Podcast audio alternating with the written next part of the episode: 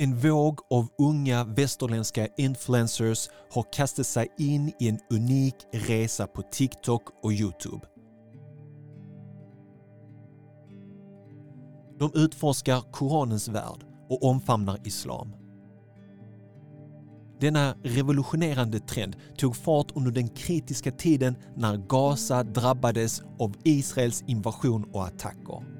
Nu, i en sprakande explosion av kreativitet och delande, förvandlar dessa unga konvertiter sina andliga upptäckter till fängslande berättelser som når ut till miljontals följare. Analyser av teknisk data avslöjar att sedan den 7 oktober 2023 har hashtaggen islam florerat i TikTok-videor och blivit sedda över 35 miljarder gånger världen över med över en miljard visningar bara i USA. Denna ström av upptäckt och nyfikenhet domineras av en ung publik i åldrarna 18 till 24. En av dessa influencers är den 25-årige Abby Hafez från USA vars fascinering för islam tog sin början under den tumultartade perioden med israeliska bombningar. För henne blev det plågsamma lidandet hon bevittnade genom nyhetsrapportering och virala videoklipp på sociala medier en väckarklocka till att utforska islam. Det var när jag såg det palestinska folkets lidande som jag började läsa Koranen för första gången, vilket förändrade allt för mig, säger hon.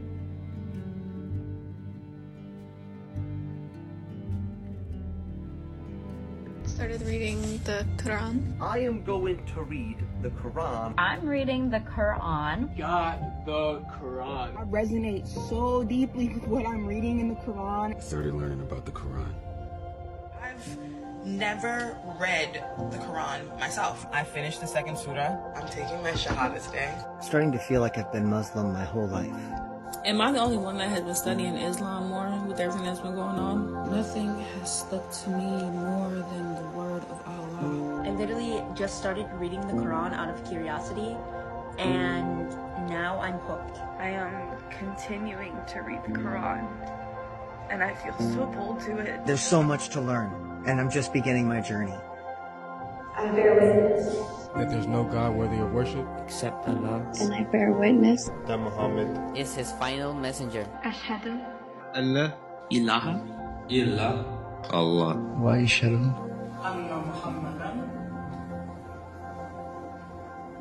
Rasulallah.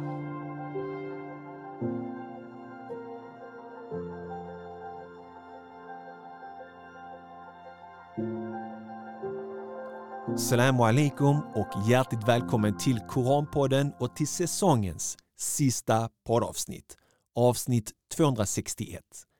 Jag heter Salih Tufekcioglu och detta är Koranpodden, platsen där vi möter nya muslimer och får lyssna på deras inspirerande livsresor som motiverar oss själva att söka och värdesätta vår tro i våra liv.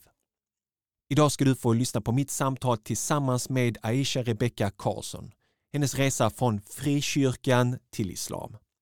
Aisha Rebecca berättar om sin kristna uppväxt, sitt arbete som konfirmandledare, kårledare för kristna scouterna. Hon berättar också hur hon fann Allah i sitt liv. Samtalet varade i en och en halv timme nästan. Jag bad henne nämligen att berätta i detalj. Aisha Rebeckas livsberättelse inspirerar oss alla. Och vet du vad? Lyssna på hela avsnittet för på slutet summerar jag denna säsongen och knyter ihop säsongen. Häng med! Alright, det är mitt stora nöje att ha Aisha Rebecca här i Koranpodden. Jag tänkte nästan säga studio, men eh, Koranpodden har kommit till Göteborg. Så vi befinner oss i Göteborg, har Liseberg strax, jag tittar ut genom fönstret, men där är den inte, men den är typ... Där är Ullevi. Eh, precis. Eh, runt hörnet har vi Liseberg. Tusen tack för att du kunde ta dig tiden här den här lördagen och samtala med mig. Tack för att jag får komma hit. Ja. Det känns spännande. Mm. Eh, du har haft en spännande resa. Eh, innan vi startade inspelningen här så berättade du lite kort för mig om din resa, andliga resa om man vill säga så. Eh, Och du berättade lite grann och jag bara, vi måste spela in redan nu. Vi kan inte ha något försnack här. så jag bara tog det tekniska och eh, tryckte på rec. Så att du har haft en spännande berättelse. Jag vill att du tar med oss på den resan. Ja, ehm, det är så här, hur börjar man? Ja. Jag konverterade till islam för ganska exakt tre år sedan. Mm. Första maj 2020. Och idag har vi 29 april, så det är ganska exakt tre år sedan Tre som jag konverterade nu. Och ehm, som jag sa till dig tidigare, så min aktiva resa till islam var Mm. bara en månad. Mm. Ehm, från att jag tänkte tanken att jag kan bli muslim tills att jag sa min shahada. Mm. Ehm, men när jag ser tillbaks på den så är det ju resan lite längre fast omedveten. Ja, precis. Ehm, Nu nu när du kan titta tillbaka så ser du att resan är längre än bara den där månaden. ja, precis. Jag tror den började redan runt 2018 faktiskt. Mm. Men, men jag har ju läst Koranen nu Mm. på den svenska översättningen. Ehm, Koranens budskap som jag fick från er faktiskt. Okej. Från ehm, Gratis Koran. All right, vad roligt. Den heter väl så va? Ja, det heter gratis Ja. Koran. Vi skickar ut om man är intresserad. Ja, precis. Den, den beställde jag under den här månaden. Okej. Som jag, eh, och precis innan jag, eh, någon dag innan jag konverterade så satt jag och bläddrade den och fick upp Sura 93. Okej. ehm, där det står att fann han dig inte vilse och vägledde dig. Just det. Och där kände jag att det är exakt så Mm. det har varit. När, när man läser Koranen och bara talar till en. Ja, Mm. att det var ingen människa som var min och påverkade mig. Det var ingen som försökte övertala mig att bli muslim, utan det var Allah som vägledde mig Ja. med små, små steg. Ja. utan att jag märkte det. Um, vad man kanske ska säga någonting om mig själv först? Man vet vem jag, Jag, jag är. tänk, ja, precis. Jag, jag tänkte det där att, att du sa till mig att du kommer från en kristen familj. Med Precis. föräldrar som är liksom eh, troende kristna och fick en kristen uppfostran och du var väldigt Precis. engagerad. Precis. Berätta Jag, lite mer om det. jag växte upp som en av fem syskon Mm. i en eh, frikyrklig familj. Ehm, jag blev ju, vi blev ju uppfostrade kristna i Mm. kyrkan. Och jag själv var ju... Min pappa kallade det för att jag var sandlådefrälst, att jag inte hade någon, någon dag då jag aktivt valde att bli kristen, utan jag som uppfostrad, det. uppväxt kristen. Ehm, Och en fin, fint begrepp, sandlåde frälst. frälst. Ehm, så, Döptes i sandlådan då eller? I princip. Jag var, jag var nio år när jag eh, aktivt döpte mig i kyrkan. Okej. Vi Mm. döptes ju inte som barn utan vi fick ju ta det steget själva. Ja, ja, Och jag var nio år när Ja. jag gjorde det. Jag har ju alltid varit väldigt aktiv i kyrkan. På gudstjänster, varit med i söndagsskolan, sjungit i gospelkör, varit med i scouterna, Mm. um, konfirmerat mig. Um, alltihopa det och även som vuxen varit väldigt aktiv. Jag har varit konfaledare i Pingstkyrkan. Mm. Jag har varit scoutledare, kårchef i Equmeniascouterna i Alingsås. Vad var det som gjorde att du var så, alltså man kan vara kristen, men man behöver inte vara så aktiv. Det känns som att du har varit väldigt aktiv och troende, liksom, engagerad. Det har jag ju varit. Jag har ju varit väldigt... Jag har alltid varit fullt övertygad om att Gud finns. Mm. Och att Gud är en levande Gud som, som eh, inte bara är en gubbe i molnen utan Mm. så eh, den biten har jag aldrig riktigt tvivlat på. Mm. Och det har alltid varit en, en tro på Gud har alltid varit en väldigt stor tröst i mitt liv. Ehm, och jag har alltid känt att jag vill jobba för Gud. Mm. Och i och med att jag var uppfostrad kristen så var det det som var det enda alternativet. Mm. Jag fick ju veta det att kristendom liksom är det enda rätta. Något annat, allt annat är bara satans påfund Mm. ungefär. Så eh, då blev det så att jag var aktiv i kyrkan. Mm. Och ehm, även om jag många gånger kände att det är någonting som inte stämmer. Mm. Jag, eh, jag kunde ju stå på gudstjänster och känna... För, för, jag, förlåt att jag Ja. avbryter dig. Frikyrkor, gudstjänster är väldigt livliga. Ja, Man driver ut demoner, man talar i tungor. det är Pingstkyrkan. Ja, Där händer mycket sånt. Och Var det även- så när du var på gudstjänster också? Inte varje gudstjänst såklart, men, men det har hänt. Jag har, Mm. jag har sett, jag har hört tungotal så många gånger. Ja. Jag har sett förbön där folk ska bli helade. Jag har sett folk som får handpåläggning och faller ihop och ligger och skakar på golvet. Precis, gråter av glädje. Gråter och ja. skrattar. Ja, För jag också faktiskt eh, som muslim varit med på sådana, inte Ja. deltagit men sett och faktiskt kommit ner på, på golvet och sett det på nära håll. Precis. Och det är, eh, det är en märklig upplevelse, speciellt som, som muslim kommer och se människor Ja. som Och jag, hedlöst skrattar liksom och någon annan bara gråter och någon annan som du sa skakar. Eh, Det, det, Precis. någonting händer där som... jag har ju sett min egen mamma ligga på golvet och Ja. skaka. Ehm, så det, men det var ju en em, på ett sätt naturlig del av vissa gudstjänster. Mm. Inte alla gudstjänster såklart, utan det var ju mer kvällsgudstjänster när man hade någon predikant komma ju utifrån att predika över vissa ämnen. Jag hade någon känd svensk predikant. Jag har fått förbön av Runar. Vet att jag har lyssnat på han i en kyrka. Ja. Ja, jag lyssnade på honom. Carolas ex va? Ja, precis. Ja, jag lyssnade på honom för han kom till Malmö så Ja. tänkte jag så, för jag, prat, jag var mycket i dialog och diskussion med kristna back in the days. Och då sa de, ja men Runar kommer, vet, han, som, han är en ganska stor profil då. Ja, precis. Eh, idag sitter han i fängelset, har han Jag tror ut? det, men jag vet Jag inte vet varför han är i fängelse. Jag tänkte häromdagen att jag skulle googla på det, men jag har inte gjort det. Eh, men jag han, lyssnade på honom, men det var, hela hans predikan handlade om att han hängdes ut av media och media var efter honom. Det var, det var liksom, det är väldigt självcentrerat. oh ja, det handlar inte, det handlar inte så mycket om Jesus, det handlar om honom.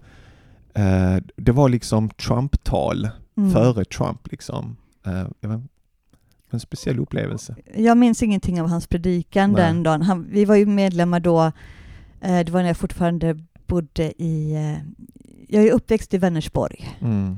Nu bor jag i Alingsås. Eh, men det var när jag bodde i Vänersborg och eh, vi var medlemmar i en församling som heter Salemkyrkan i Vargön. Mhm. Salemkyrkan är inte direkt medlem i något av de större, det är ingen pingst, det är ingen mission, det är ingen... Men det är någon lite fristående frikyrka Mm. utan direkt... Eh, men de är i alla fall då influerade av trosrörelsen och av pingst. Det har varit väldigt mycket. Men där var Runar i alla fall på besök. Okej. Och jag minns inte hur gammal jag var, men det var... Nej. Han gjorde, gick runt och hade handpåläggning för alla sökte framför förbön. Och jag, jag minns just den handpåläggningen han gjorde på mig och kände det att den här killen, han är inte riktigt rätt. För handpåläggning är ju jättevanligt inom frikyrkan, i alla fall inom pingst och trosrörelsen. Att man lägger händerna på den man ber för. Men jag tycker att det ska vara en lätt hand. Mm. Och vill, vill Gud påverka någon så att den faller ihop så, så sker det av andens kraft. Runar la handen på pannan och tryckte allt han Åh, kunde.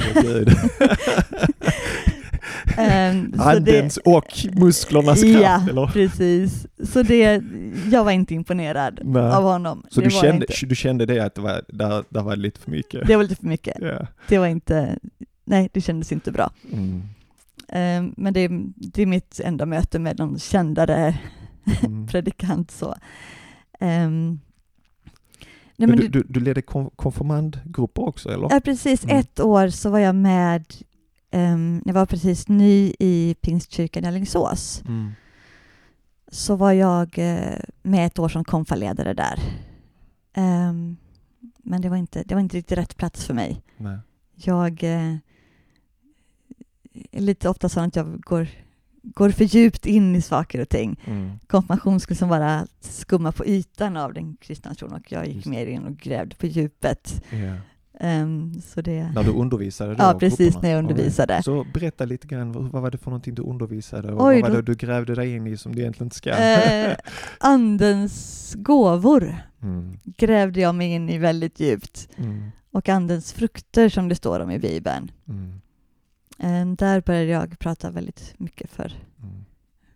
Det kanske skulle varit en föreläsning på en kvart, 20 minuter. Jag höll på kanske 45 och verkligen gick ner på Vad tyckte ungdomarna om detta då? Ungdomar tyckte det var intressant. Ja. Mina ledarkollegor tyckte det att du kanske inte ska hålla i några fler föreläsningar.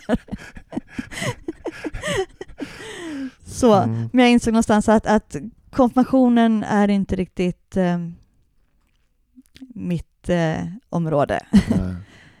Det, Men gick du på bibelstudier så har du gått på kristen liksom? jag försökte mig på ett år på en kristen folkhögskola Ja. på Hjälmared. Det var när jag precis var nyinflyttad till Alingsås. Jag hade precis gift om mig med min andra man. Lämnat en destruktivt äktenskap bakom mig och som behövde komma ut, göra någonting. Mm. Ehm, och då tyckte jag att ett år på folkhögskola är en bra start. Mm. Men eh, jag var... Precis när jag hade börjat där så upptäckte jag att jag var gravid med min fjärde pojk. Okej. Och eh, den graviditeten blev eh, lite komplicerad. Mm. Min tredje graviditet var jättekomplicerad Mm. med eh, långa sjukhusvistelser och han kom för tidigt och det var lång tid på sjukhus. Så bär du med dig de erfarenheterna och Ja, precis. kanske, Så när den här fjärde graviditeten Mm. började li- likna att bli likadan Mm. så blev jag sjukskriven. Ja, Så jag var inte så mycket på skolan nej. för att vara rädd om graviditeten helt Mm. enkelt. Så. Annars har det varit gudstjänster, konferenser. Mm. Ehm, efter runt 2013, tror jag det var, gick jag med i scouterna i Equmeniakyrkan i Alingsås. Mm. Där eh, jag är uppväxt inom scouterna. Jag var ju aktiv scout själv från att jag var åtta tills jag var 17 Mm. och älskade det. Wow, det är många år. Ja, det är det. Va, vad är det som är så speciellt då? Du, vet, du känner du till att det finns muslimska scouter också? Nej, Du gjorde inte? finns det det? Ja, det finns Åh, vad det. lycklig jag blir. De, de måste jag hitta. ja, ja, precis. De var väldigt aktiva för några år sedan, men jag tror nog de är fortfarande aktiva. Ja, Jag ska ta reda på. ja det, Mm. för scouterna saknar jag något så fruktansvärt mycket. Ja, jag förstår. Men vad var det som, som du uh, värdesätter med det? Eller? Friluftslivet, Mm. vara ute i skogen, um, tälja med knivar, elda, hitta på utmaningar, ehm, bo i tält, sova under bar himmel ja. och gemenskapen i scoutpatrullen som man har. Mm. Det, alltihopa det är att eh, bygga upp ett, eh, på ett läger, att bygga upp ett helt samhälle, bygga kök, bygga sitt lilla, sin lilla stad nästan Mm. Mm. som man bor i och laga mat över öppen eld. Alltihopa det Mm. är, hela stämningen på, på scoutläger är, är väldigt speciell. Ett av mina ledord för det här året 2023 är ju ut i skogen. Ja, Uh, Ja. Försöka komma ut till naturen så mycket som jag bara kan och denna sommaren så hoppas jag att jag ska kunna liksom tälta för första gången i mitt liv. Det är så när man är född ute i, i Malmö, orten och så, så kommer, kommer inte det där så naturligt. nej, det gör väl inte det. Eh, nej, så, men jag har läst lite böcker och annat och på senare tid blivit mer och mer inspirerad att komma ut i naturen. Så jag, jag hoppas. eh, det, det, så fort man kommer ut i skogen, man tar en promenad, själen finner en ro som den inte gör Mm. någon annanstans. Alltså. Ja, men precis. Det, jag tänker själv att i år ska jag ut och sova i skogen själv. Ta med mig min, min sovsäck och ett liggunderlag och så. Men jag, menar, du vet, tänk dig ha hela himlen Mm. ovanför dig. Det är helt Det är fantastiskt. helt underbart. Mm. Det är det. Så vad hade Så du för det- uppgifter inom scoutrörelsen då? Eh, jag blev, som vuxen nu så var jag ju mest som ledare först. Och ehm, fick ju väldigt i den scoutkåren i Alingsås då så saknades det en kårchef. Mm. Och jag kände med en gång att oh, det vill jag vara, men jag är precis ny, jag kan väl inte bli kårchef. Nej. Men det blev jag, så jag vart kårchef ganska så direkt. Mm. Ehm, Vad ingår i den? eh? det ingår ju att... eh, oj, vad ingår i det? Jag tror det är ett stort ansvar kanske. Ja, men det, det är ju, man, man är liksom spinner i nätet, man har kontakt Mm. med, eh, med pastorerna, med allting runt omkring. Man håller ledarsamlingar, man försöker liksom hålla struktur på, på alltihopa. Mm. Och ehm, ja, men vi har försökt väl få, få, få in mer ledare till kåren. Det saknas ledare just då. Mm. Få lite struktur i vad vi gjorde på mötena och även planera scoutläger. Mm. Så, så jag var med och planerade fem scoutläger tror jag under de åren jag var medlem. All right. Hur, många, hur många scouter kom på sådana här läger? Ehm, väldigt olika. Ibland så var det ju läger med bara några kårer från närmaste området. Mm. Kanske det var en 250-300 scouter. All right. Ungefär lika många elever som vi har på vår skola. Det är Ja. ändå ganska många. Men Och- det låter som den mindre gruppen, eller? Det, det, det, det är de små lägren. Ja, Det okej. är de små lägren. Ja. Det sista, så jag, jag slutade ju egentligen med en skräll kan man säga. Ja. Det sista jag gjorde i scoutkåren var att jag var med och planerade ett läger 2018 för totalt var det 1400 scouter. Wow. Wow, Som vi- 1400. Ja, från hela Västsverige som vi Ja. samlade ute på Hällnäsudde utanför Alingsås. Det är ju en hel by, större än en by alltså. Mm. Jo men det, det, var, Ja. det var en liten Och häftig hur länge var man, hade- ni alla de samlade så? Det var väl 1400? Fem, sex dagar, fem, sex dagar var det. Mm. Det var veckan, var det veckan före eller veckan efter midsommar? Det var den enda veckan i alla fall 2018 som det var skitväder. 2018 var ju den sommaren då, då det var så varmt. 1400 med liksom, äh, var det, var det för varmt eller? Det var, Det var kallt det var kallt? och blåsigt och Ah. regnigt. Alltså näst sista dagen Mm. Så blåste det ju i princip halvstorm så vi kände det att det här är inte säkert längre. Nej. Vi bygger upp våra, våra byar av slanor av trä. Mm. Trä och eh, snöre, det är det vi bygger våra kök av. Våra, Ja. Och tälten blåste sönder, presenningar blåste av köken. Och vi kände det att det här är inte säkert för scouterna Nej, längre. nej. Det är rätt vad det är så, så är det någonting som välter om någon blir skadad. Ja. Så vi hade ett litet krismöte där i, Mm. i, kår, heter det, i lägerledningen. Mm. Och eh, Om ni skulle det att- blåsa, blåsa av det eller fortsätta? Ja, precis. Ska vi Mm. avsluta det här eller ska vi fortsätta? Mm.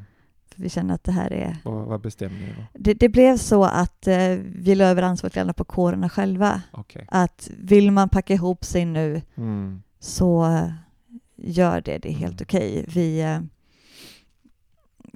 det är en säkerhetsrisk när det blåser så här fruktansvärt mycket. Mm. och eh, tälten blåser sönder och vi, vi kan ju inte garantera säkerheten Nej. mer än vi, vi bygger ju allting med våra egna händer. Alla har ju byggt sitt eget kök och byggt upp sina egna Det tält. känns som så. ett eh, fint och demokratiskt beslut. Där ni får liksom... Ja, Mm. så det, mitt tält gick sönder. en stor stål, stål, eh, ett stort stålrör bara gick av på mitten. Wow. Ja, så det var Det måste varit eh, skrämmande att sova ute när det blåser så rejält. Ja, det var det. Ja. Det var man det. har ju den här idylliska liksom bilden av skogen och naturen och det är så fint. Ja. Solen lyser och fåglarna kvittrar. Ja, och, men men, i- sen kan det ibland... Precis, i Mm. och med att det här var också så många scouter så har man ju satt upp det på ganska öppna ängar Ja, just det. och så var det en sjö precis bredvid så vinden kom i full kraft och så. Nej, det var, det var spännande.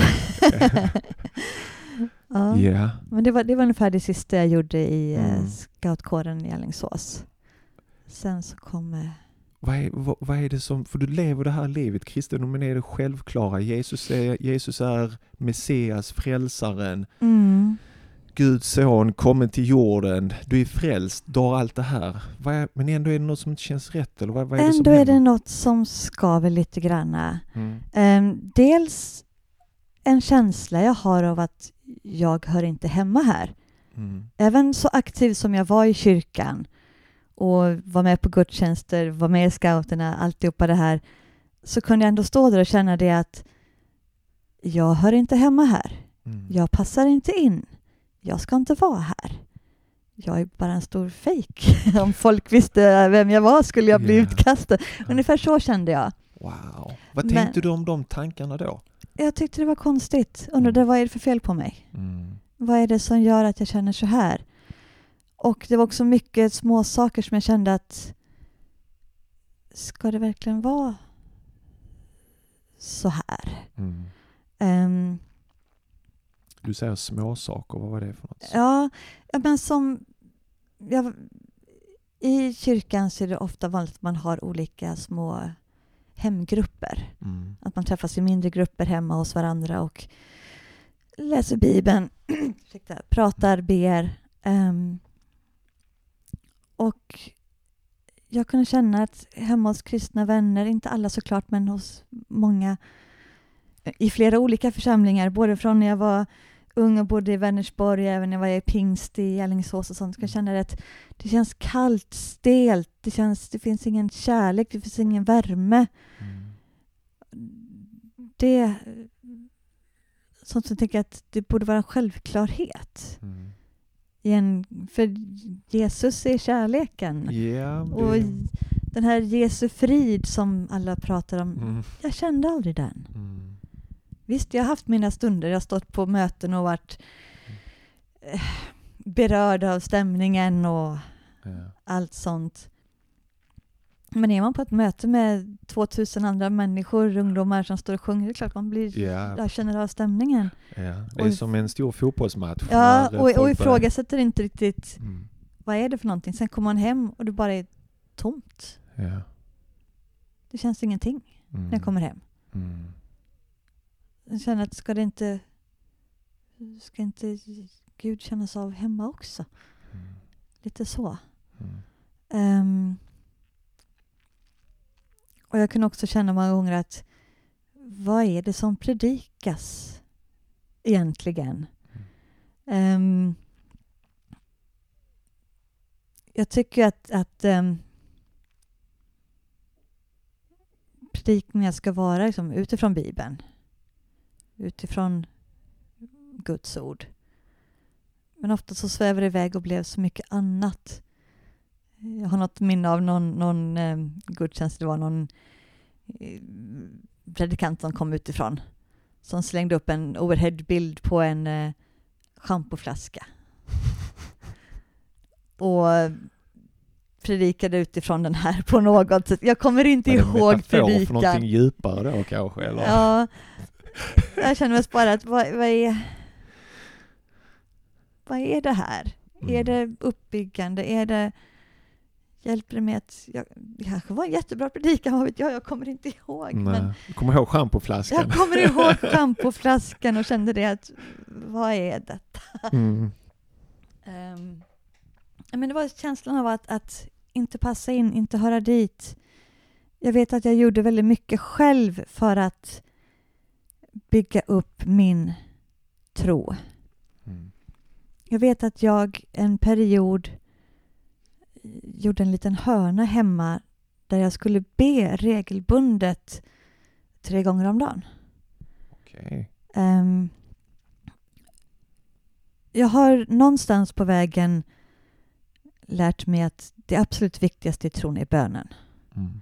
Den får inte försvinna. Jag tror att jag läste det i en bok. Ehm, och jag tyckte att det fanns inte så mycket bön. Ehm, och kände att men vad kan jag göra? Jo, men jag kan... Jag behöver be mer. Mm. Jag gör en liten hörna. Här ska jag be. Och jag ska sitta på knä och jag ska be och jag ska be morgon, middag, kväll regelbundet. Och, ehm, och jag ska be Fader vår. För det var den bönen som Jesus sa att vi skulle be. Och det ska jag be dagligen. Och ehm, jag vet att jag berättade det här för ungdomspastorn i kyrkan jag var med i då. att men jag, jag försöker be regelbundet varje dag och vi ber Fader vår varje dag. Och respons jag fick var mest att, men varför då? Du är redan frälst, eller? Ja, var, varför ska du be Fader vår varje dag? Vem har sagt att du ska göra det? Jesus. Jesus sa att vi skulle be den bönen. Ja. Så märkligt. Ja, så sådana saker. Att, vad, att det, vi säger att vi tror på Gud, men vi och vi jobbar för Gud i kyrkan. Vi försöker sprida evangeliet. Mm. Men när jag försöker komma närmare Gud så frågar jag mig varför. Mm. Lite sånt. För de, de frikyrkokristna som jag träffade, de var mycket inne så här att det är tron som är det viktiga, inte handlandet. Mm. För Jesus har redan dött för dina synder, så du behöver egentligen inte fasta och be alla Nej, de här precis. grejerna som ni stackars muslimer behöver göra. Utan vi är Precis. redan till frälsta och Jesus har redan betalat. Ja, vi kan i princip göra vad vi vill, bara vi tror. Ja. Det, det är sånt jag har fått. Ehm, och sen kan det dras till ytterligheter som... Jag är ju uppväxt med en mamma som tror att att eh, dopet är en slags magisk brygd som när man har blivit döpt så kan man aldrig göra fel. ja, just det.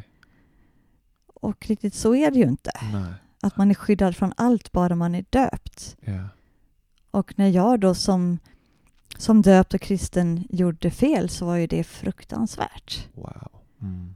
Det fick ju ofta höra det att du som är kristen, du ska inte. Du som är kristen, du borde inte. Hur kan du som är kristen göra? Och vad det nu var jag gjorde. Tittade för mycket på- på MTV eller... Det som på engelska kallas för eh, shaming. Alltså, Ja, alltså eller skaffade mig en icke-kristen pojkvän, jag var 17 och sånt. Ja. Sådär, så det... Jag var aldrig bra nog. Nej. Det var också en sån sak att eh, jag dög aldrig. Nej. Jag kände aldrig... Jag kände mig aldrig förlåten Mm. inför Gud. Jag kände att jag alltid gjorde fel, att jag inte hade... Vad ska man säga? Det är svårt att förklara här. Jag... ehm, vi är ju alla människor, alla syndar. Mm. Men mina synder var för stora, Mm. för hemska, för det fanns ingen förlåtelse för mig. Det fanns ingen nåd för mig. Ja. Så kände jag. Och eh, om jag försökte prata med någon om mina synder. Mm. Jag hade syndanöd, som det så vackert heter. Synda Syndanöd. nöd. När man, när man mår dåligt över sina synder, när Just man ehm, vill bli fri från sina synder. Mm. När man eh, kämpar för att bli av med det man gör som är fel. Mm. Och eh, det finns ju vissa saker som jag har kämpat med sedan jag var tonåring. Och där jag har bett Jesus om hjälp. Mm. Gång på gång på gång. Jag har bett om hjälp att bli av med det. Jag har gett om hjälp med att sluta. Jag har gett, bett om hjälp med att ja, men, bli fri från det här som jag kämpar med. Mm. Och ehm, det har egentligen bara blivit värre hela Mm. tiden. Jag har gått framför förbön, fått andra människor att be med mig, det. för mig. Det har varit olika små ritualer i kyrkan där man skrivit lappar om man, vad man behöver hjälp med och så läggs det en korg så ber man över Mm. det och så.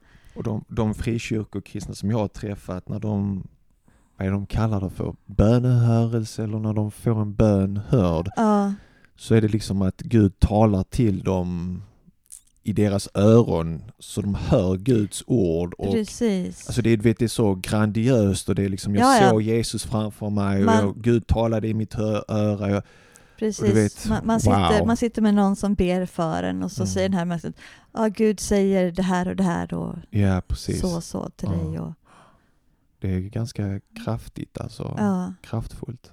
precis. Eller så ber de att börja tala i tungor samtidigt som de ber. Och Det är sen, svårt att förstå. Det, ja, För det, jag pratade med några kristna om det och de bara, ja, tungor det är ju liksom, antingen är det ett språk här på jorden Alright, ja, okej. Mm. Det kan jag köpa. Eller så är det ett språk som änglarna talar. So, you know, Asibo Shikia Bostana. The work of the Holy Ghost is to shikalimenda and to shundes damaste and to shumahaha kito. So you can each day Och då är det liksom, okej, får jag spela in när du talar i tungor och så försöker identifiera det språket här på jorden. Tyvärr hittade inte något språk. Äh, men då är det är- änglarnas språk. Precis, Ja. det är lite svårare att Och kontrollera. sen har jag ju hört historier om folk som, där någon började tala i tungor Mm. och den killen bredvid sa att kan du swahili? Nej. Ja. Nej, men du sa precis vad jag behövde höra i swahili. Wow. Ehm, Sånt kan också hända. Kan hända. Och samtidigt så, um, om man ska vara riktigt strikt med det här med tungotalet, Mm. så står det det att en ska tala i tungor, en annan ska uttyda det. Mm. Så, um, och jag har varit med om pastorer som talar i tungor och sen uttyder det själv direkt efteråt. Ja, okej. Och det är Gud säger, Herren säger, Ja. det ska komma en eld över Vänersborg. Ja.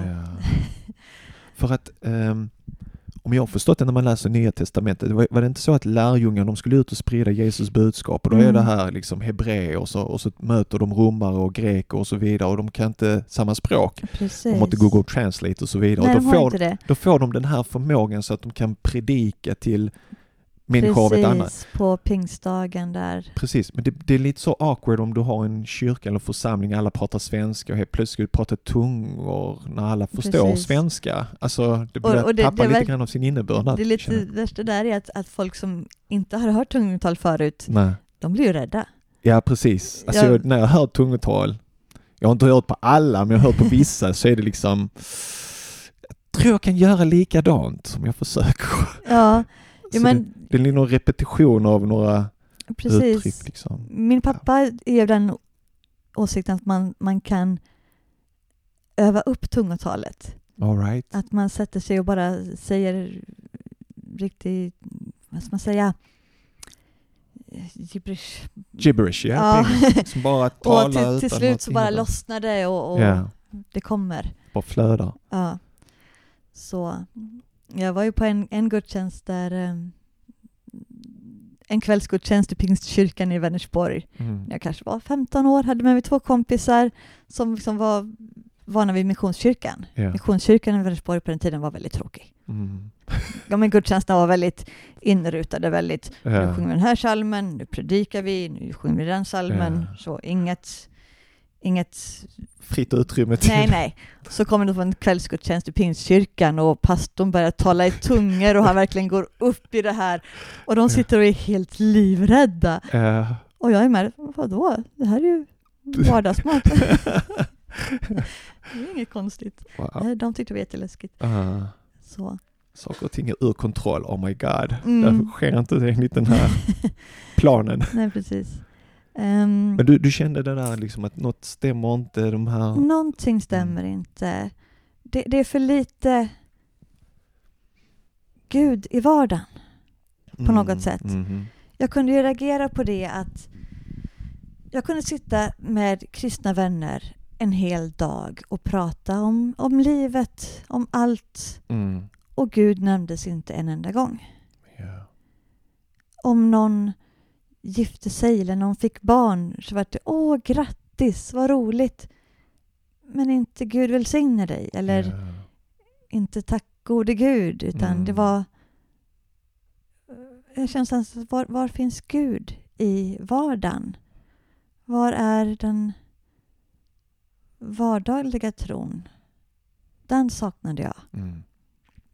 Du vet den här prästen Leif eh, Ahmed, Mm. Han hade ju en marockansk eh, kille som bodde hemma hos honom. Och han reflekterade över samma sak för att Mm. den här killen var hemma och läste Koranen och så kommer Leif hem liksom för han var inneboende och han bara Läser du Koranen? Så sa han, ja vi utövar religionen var som helst, inte bara i kyrkan liksom. Nej, men precis. Så det, det känns som det är en sån här sekulär grej liksom att Mm. religionen har man i kyrkan under vissa stunder och sen när man kommer ut så är det Ja, men lite grann så. Mm. Och jag känner också det att jag har ju inte på något sätt levt ett perfekt liv. Men jag har också alltid haft en väldigt stark känsla för vad som är rätt och vad som är fel. Och eh, där tycker jag att kyrkan har blivit vad ska man säga för accepterande Mm. för det som enligt Bibeln är synd. Mm. Sex före äktenskap, alkohol, klädseln, allt sånt. Som muslimer håller fast vid. Precis, som muslimer och- håller fast vid. ja. I kyrkan så är det helt okej. Mm. Jag vet att jag, eh, nu hoppar jag väldigt fram och tillbaka i tiden här Ja. mellan Nej men just att, att eh, om någon vill bo som sambo i flera år innan de gifter sig, det är helt okej. Vill du ha lösa sexuella förbindelser? Ja, men det är ett helt naturligt eh, mänskligt behov att vilja ha sex. Så det att, att du vill ha det, det, det är bara naturligt. Det är helt okej. Sen att jag kommer säga att jag mår dåligt över det här, Jesus säger att det är synd. Hjälp mig. Ja, men det är helt okej. Så ska jag gå därifrån då med, med att jag känner att det här är synd, det här är fel, jag behöver hjälp. Jag behöver hjälp av Gud. Nej, det är helt okej. Vart, vart ska jag ta vägen med det då? jag vet att det inte är okej. Och jag var hos en diakon i Svenska kyrkan, en av få gånger jag var i Svenska kyrkan, och pratade om att, att om, om synd och min kamp med det som är synd i mitt liv. Men vad är synd egentligen, säger hon då. Finns det något som heter synd? Vem säger det? Wow. Ja, Jesus. Men vi har en, en vad var de började prata om då? En meditationsgrupp där vi tar och det var någon buddhistisk meditation de skulle ha i Svenska kyrkan som tyckte jag skulle gå på. Jag kände att, vad är det här? Ja. Du kan inte blanda in buddhistisk meditation Ja. i kyrkan och Nej. säga att synd finns inte. Nej. Det, det går inte, det funkar inte. Nej. Det var mycket sånt som, som eh, Mm. jag kände att det, det är så mycket som inte stämmer. Mm. Min känsla för, för rätt och fel i kyrkan är inte vad kyrkan säger är rätt och fel längre. Mm. Det finns inte längre någon struktur i tron utan Mm. det handlar mer om att bli accepterade i världen och bjuda in till en härlig stämning Mm. i kyrkan. Feel good. Ja, men lite grann så. När, när hon som leder lovsången säger att Åh, nu tar vi den här lovsången så vi kommer i rätt stämning. Istället för att nu ska vi prisa Gud med den här sången. Mm. Så, sådana saker. Det, det har jag faktiskt också tänkt på ganska mycket. Du vet det här med religion och andliga traditioner och allt det där. Handlar det om att Handlar det om att jag ska må bra bara eller handlar det om att jag ska tillbe min skapare, att jag ska komma i en relation med min skapare? För kommer jag i en relation med min skapare så kommer jag må bättre också. Mm. Men jag, jag tror många bara går utifrån vad känns rätt för mig, vad kommer få mig att må bra? Och glömmer bort Gud. Gud blir någon biroll i det, i den här, i det här målet, i det Ja, här precis. uppdraget. Precis. Och ehm, Så de här små sakerna leder upp till den här korta resan på en månad. Precis. Hur börjar den resan på en månad? Ja, hur börjar den? Ehm, det är knappt så jag riktigt vet det själv. Mm. Ehm, jag... ehm, det hände ju väldigt mycket i mitt liv runt 2018. Mm. Då hade jag varit gift med min andra man i 14 år. Jag ehm, hade insett att eh, mina känslor för den här mannen var helt borta. Vi ville olika saker i livet och jag sa att jag ville ha skilsmässa. Ehm, och ehm, samtidigt så började jag få lite muslimska vänner. Någon på jobbet, jag hade precis börjat jobba som undersköterska. Mm. Jag fick också en god vän via nätet. En väldigt ung kille i Afghanistan. Mm. Vi lärde känna varandra på ett spel Mm. som hette Quiz Up eller någonting sånt där. Right. Man spelar quiz, man tävlar mot varandra Ja, i just det. vissa ämnen. Ja. Både han och jag älskade Sagan om ringen. Ja, just det. Just det. Så vi tävlade mot varandra i frågesporter om då Sagan om ringen. Vem som kan svara snabbast på tio frågor om, om Sagan om ringen. Jag älskar också Sagan om ringen. Läst Ja. böckerna, sett filmerna. Så, Så, så vi spelade mot varandra där mycket. Och så började vi också prata och man kunde liksom chatta. ja, just det. Ehm, så vi började prata och han ville ju gärna öva upp sin engelska. Ja. Så vi började prata och bli vänner. Så vi, han skickade ibland eh, engelska uppsatser till mig för att Mm. jag skulle, jag är ganska bra på engelska, right. så att jag skulle, skulle kontrollläsa och Ja. rätta lite, lite stavfel och, Ja, och grammatik och sånt. betyg, Ja men precis, stötta honom med detta. Ehm, och så blev det Eid Mm. efter Ramadan. Ramadan var väl mitt i sommaren det året. Har jag för mig, 2018. Ehm, och ehm, jag visste liksom ingenting om, om detta, så jag frågade honom det, hur, eh, men hur firar ni det då? Och hur, vad, vad gör ni? Ja, det är alltid det. kul att lära sig nya Ja. saker. Så han skickade ju bilder från hur de, hade, hur de gjorde där i hans familj i Afghanistan. Så han, han, när ni spelade det här spelet så är han i Afghanistan då alltså? Var han i Afghanistan. Okej. Han är fortfarande i Afghanistan. Ja. Jag har aldrig träffat honom Mm. på riktigt. Mm. Vi har bara pratat. Wow. Ehm, men då hade vi som flyttat konversationen från, från det här quizspelet till WhatsApp. Ja, ja, ja okej. Så han skickade bilder då, de hade dukat upp eh, bord med massa god mat och godis och grejer och han berättade att, att alla vänner och släktingar kommer, sitter ner och pratar, fikar, går vidare till nästa familj och Mm. alla träffar alla och, och Känns som min id. Firande här i Sverige. Mycket från familj till familj. Ja. Och, eh, och jag känner mest att wow, vad, vad fantastiskt att, Mm. att så komma och gå hos alla och hälsa på alla och önska Eid Mubarak och, Mm. och att eh, inte bara låsa in sig med familjen och fira med bara... Mm. Jag, jag jämför det väldigt mycket med den svenska julen. Mm. Då är det som familjen med massa mat och presenter och grejer, men det är familjen. Mm. Vi går inte, i alla fall inte så som jag är uppväxt med, Nej. utanför, utan men här var det liksom öppet, alla kommer och går som de vill och alla går till alla. Och, Ja. så det var jag fascinerad över. Mm. Jag vet att han försökte prata religion med mig Mhm. någon gång, men då, då lyssnade jag bara till hälften. Just han det. började prata om, om Mohammed och Var han lite preachy då eller? Ja, det var han. Ja. Det var han. han. Han försökte, men jag var inte intresserad. Nej. Jag var bara, ja, ja. Ehm, men det var liksom mitt första riktiga möte med den muslimska kulturen, kan man säga Ja, så? det kan man göra. Och då är mig lite nyfiken, känner att varför kan vi inte ha det så här? Mm. I den kristna världen, varför måste liksom vi fira bara med familjen? Varför kan det inte vara så öppet att man kan komma och gå? Mm. Eh, Jag började också följa olika muslimer på Instagram. Mm. Em, mycket var det till att börja med sådana som la ut komiska grejer. Ja.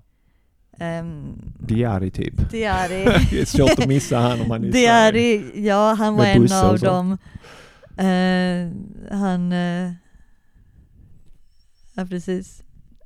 Han är en av dem som jag följde. Ja. Och um, jag menar, då, då liksom blev det att jag följde fler och fler. Ja, det, det är kanske algoritmerna också som så här, ja, men du- okej Ja, men du gillar du precis. han så måste du gilla så, alla de andra. det, så kommer det ju upp andra, du gillade det här, då kanske det här passar dig. Just det. Och det, det jag fascinerades över var inte direkt vad de la ut för, för klipp eller för bilder. Mm. Men det jag fascinerades över var kommentartorsfälten. Okej. När jag läste kommentarer om, om någon hade lagt ut en vacker bild så gick jag in och läste kommentarerna och då stod det mashallah Ja. och alhamdulillah Och mycket var skrivet på arabiska eller något Just annat det. språk, så jag fick mig klicka på översätt. Ja. Och då stod det må Gud välsigna dig broder och Ja. alltihopa det här Ja. vart jag så fascinerad över att Ja. de har med Gud i sitt vardagliga prat. Precis. Om någonting vackert händer, Mm. eller om någonting hemskt händer, Precis. så säger de alhamdulillah. Ja.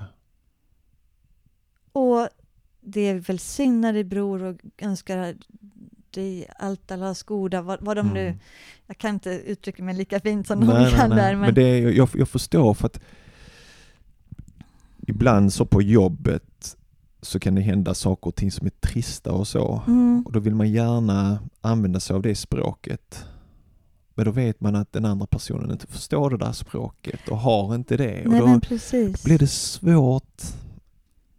Man försöker ge liksom fina ord och så, men det är inte med det batteriet man har med de här muslimska Nej. orden och det liksom Nej, Må Gud be- bevara dig eller fi amanillah, var med Gud.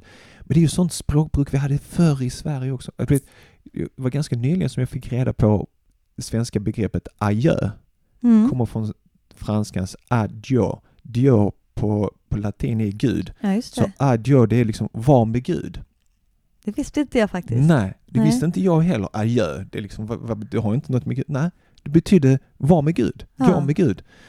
Och tittar man på äldre du vet, så här, svenska böcker eller gamla filmer eller så, så finns det lite mer så här böner i språket och så vidare. Ja, men precis. Men det lever fortfarande kvar i många muslimska Mm.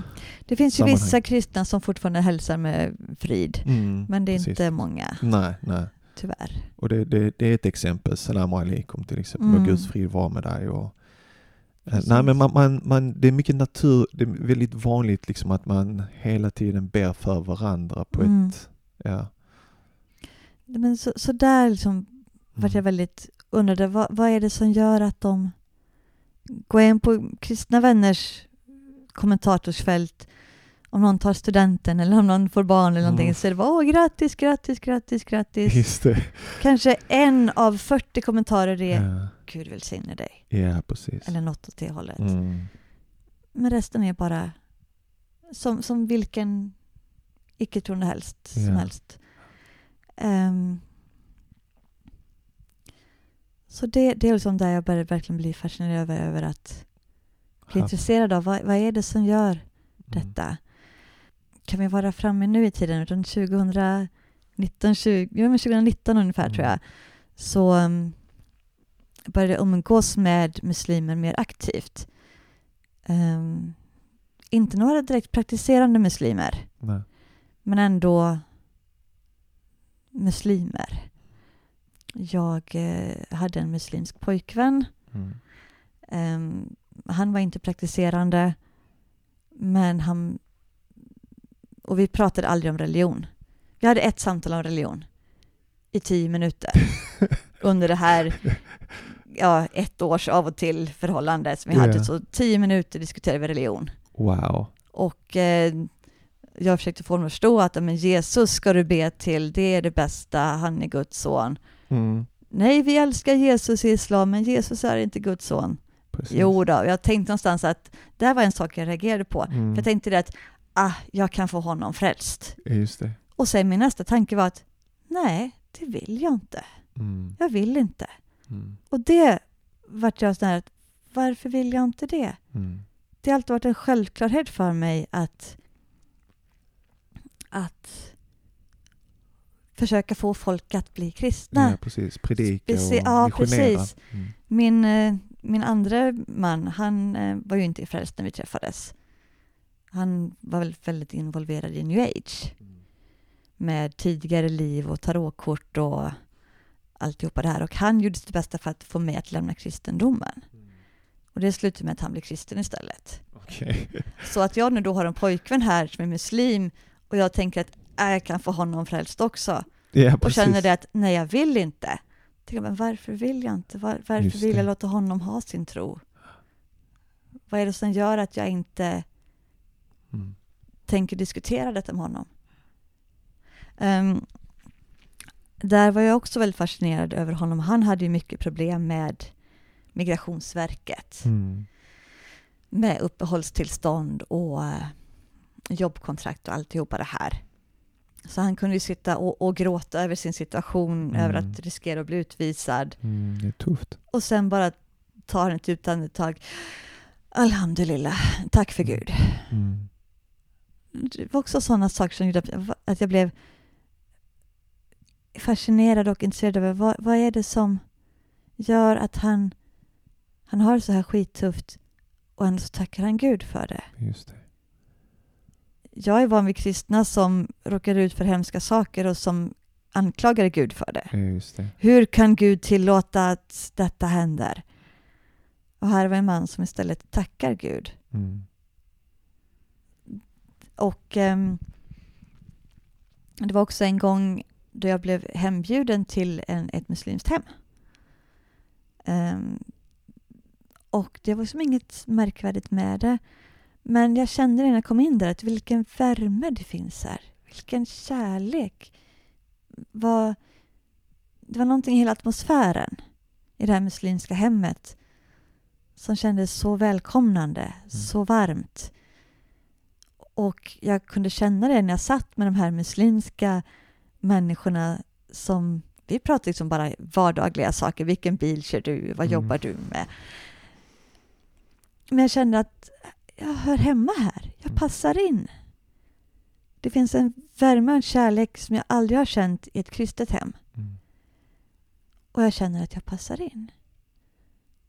Så det är sådana små saker Mm. gjorde väl att mitt hjärta gentemot muslimer mjuknade. Mm. Ehm, jag är ju upplärd i min familj under min Mm. uppväxt med att passa dig noga för muslimer. Ja, precis. Det är det värsta som finns. Kom aldrig hem med en muslimsk man. Oh boy. Det är nej. Mm. För, förbjudet. Totalt Mm. förbjudet. Akta dig för muslimerna. Mm. Och här sitter jag hos muslimer och känner mig att här passar jag in. Här hör jag hemma. Ja. Ehm, jag började jobba i Göteborg Mm. som undersköterska på Östra sjukhuset. Och ehm,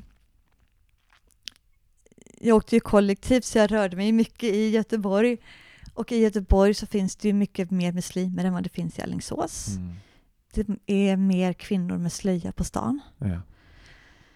Um, och jag kunde titta på de här kvinnorna på stan med sina hijab, sina slöjor och tycka att de var så vackra. Och jag tyckte de... Det, jag kunde tycka att... Um, ska jag hitta rätt ord här också?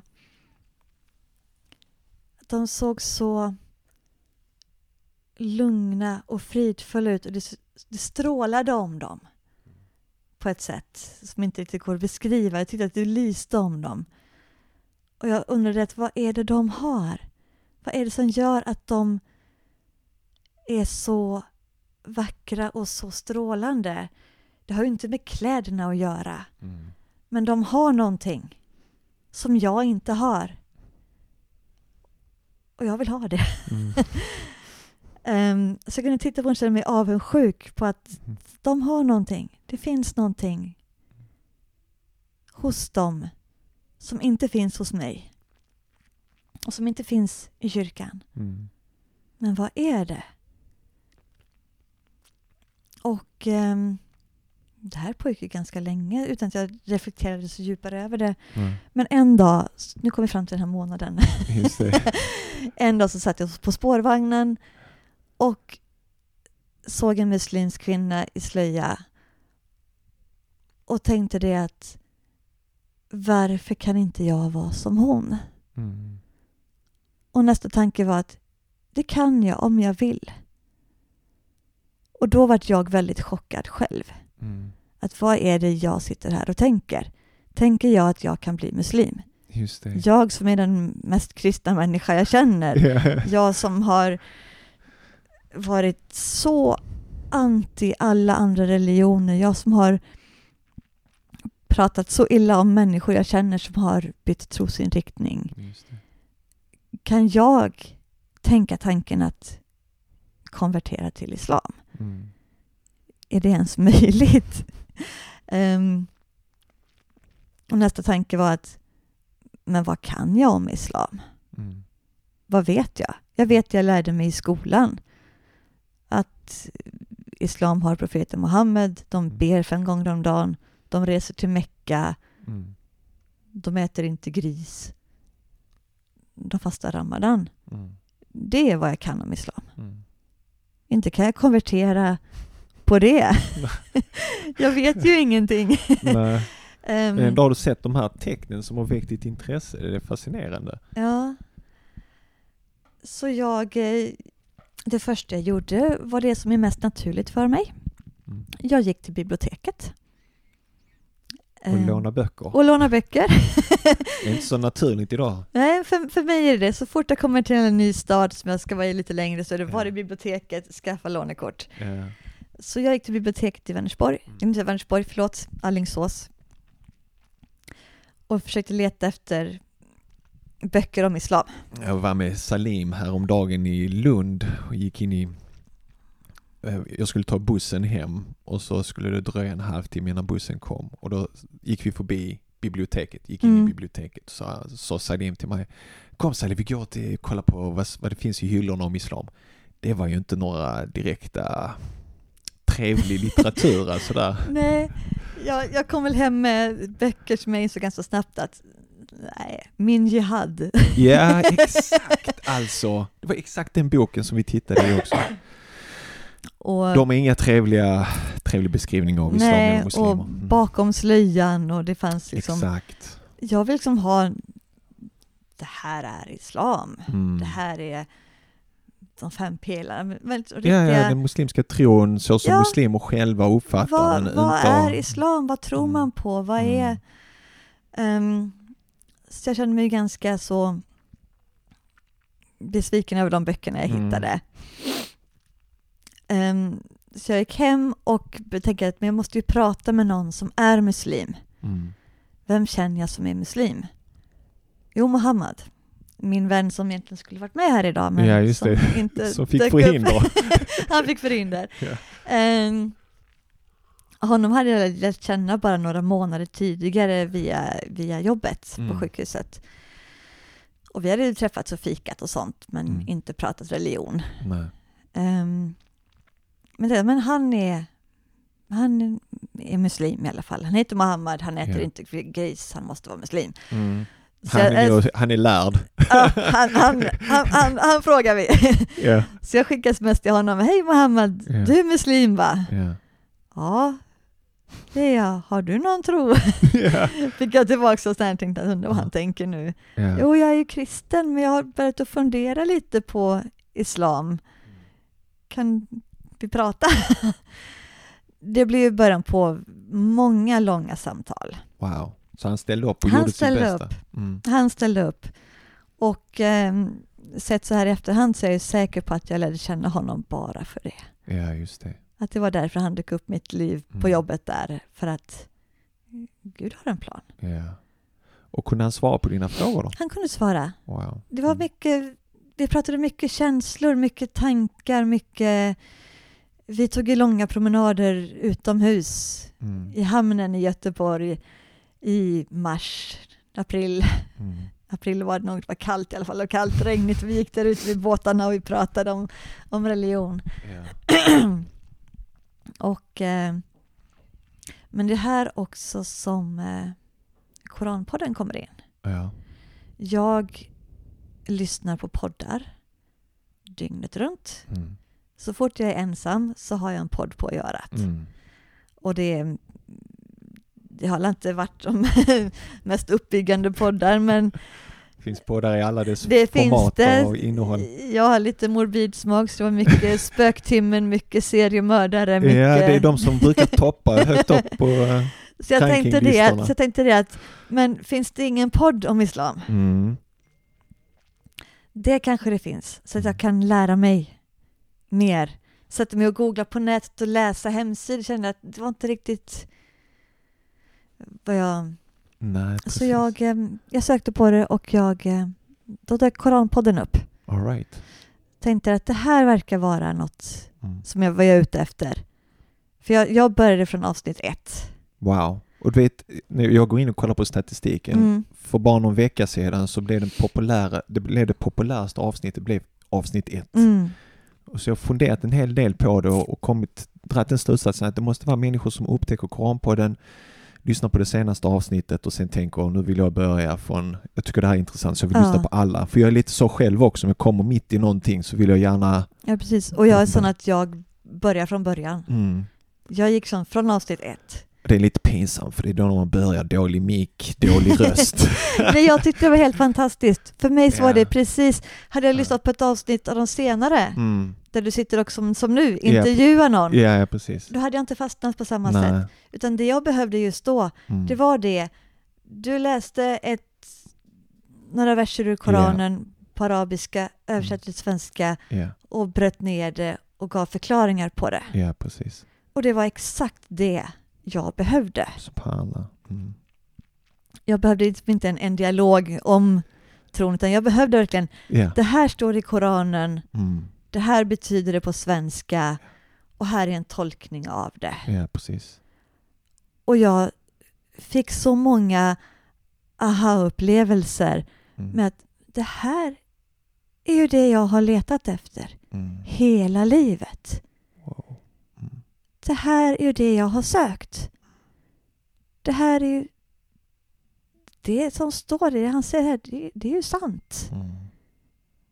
Men allt det jag har trott då, det vart ju en väldig konflikt i mig samtidigt. Ja, jag tänker det. Med att, men Jesus då? Mm. Och där kom det också in då att du när du förklarar någonting pratar inte om Jesus säger i Matteus evangeliet Mm. att okej, Jesus försvinner inte i och med att jag i med islam. Ehm, men eh, det här med korsfästelsen och död uppstånden och Guds son, Mm. den, den biten kände jag att den, den är... Jag har ju hört många andra konvertiter som sagt att det här med treenigheten, det, Mm. det har jag aldrig kunnat förstå. Ja, precis. För mig så var den självklar. Okej. Jag hade inga problem med den överhuvudtaget. så, så, Jag vet inte hur många som jag intervjuat som har varit konvertiter som, som där treenigheten har varit den stora grejen. ja, och det hade jag inga problem med Nej. överhuvudtaget. Mm. Ehm, så, så, så det här att Jesus inte var Guds son och korsfästelsen och uppståndelsen, Mm. den kände jag att jag får bara lägga den biten åt sidan just nu. Mm. Jag kan inte hantera det just nu. Just nu så behöver jag fokusera på Gud. Mm. Vad är... Och det jag hör nu och det jag läser. Jag fick ju hem Koranen, jag beställde ju den, Mm. gratis Koranen. Var så lycklig när jag fick hem den. Ehm, hade mina samtal med Mohammed Mm. Och kände bara att det här är det jag har letat efter. Jag lyssnade ju på Koranpodden varje stund jag inte var på jobbet. Wow. Mm. Och jag var precis uppe i en flytt just då och höll på att renovera min nya lägenhet. Så jag stod där och tapetserade och lyssnade på Koranpodden samtidigt. Man gör något sånt monotont vid så här, Ja, ja, visst. hela tiden. Och när, när jag tapetserar och sånt, då Mm. måste jag lyssna på någonting, annars så börjar tankarna snurra. Ja, precis. Fruktansvärt. och det är inga positiva tankar då. Ehm, så, så det var som Koranpodden varje ledig stund. Mm. Och jag pausade, jag spolade tillbaka, lyssnade igen. Mm. När jag hade fått hem Koranen så kunde jag ta fram den också och läsa det själv. Och det var hela tiden det här att men det här är sant. Mm. Det här är det jag har sökt. I 40 år Mm. har jag sökt i kristendomen och aldrig känt mig riktigt hemma, riktigt bekväm. Mm. Men här hittar jag ju det som jag har letat efter. Mm. Och det kändes så skönt, samtidigt så läskigt på ett sätt. Det är ett stort steg. Ja, hela min identitet har ju varit kristen. Mm. Och, ehm, och jag visste ju att jag... Det här var rätt. Mm. och samtidigt var det så mycket tankar runt omkring. Jag kände också att okej, okay, jag har mina samtal med Mohammed, de är jättebra, men han är en man. Mm. Och jag har ju läst ju på media alltihopa det här om hur kvinnor förtrycks i islam och alltihopa det här. Ja, jag precis. måste ju prata med en muslimsk kvinna också. Jag hennes kan inte bara prata med en, en man. Nej. Men var ska jag hitta en muslimsk kvinna jag kan prata med? Mm. Um, Okej, jag har två gamla kollegor som är muslimer, men de, har, de är inte direkt praktiserande, de bär inte slöja, det var, och de var liksom, en var de 22 år gammal och jag kände att nej, de var inte rätt. Nej. Så jag går ut på Facebook, Mm. som söker muslimer i Göteborg, får upp Göteborgs muslimska nätverk, right. skickar en eh, förfrågan om att gå med i den gruppen, där hittar man kanske någon. Mm. Får svar från en, en kvinna som heter Sofia. Mm. Och hon tog mig gärna under sina vingar och eh, bjöd hem mig på fika. Ja. Tog, bjöd in flera andra systrar, varav någon var konvertit sen innan. Mm. Och vi pratade också väldigt mycket. Och eh,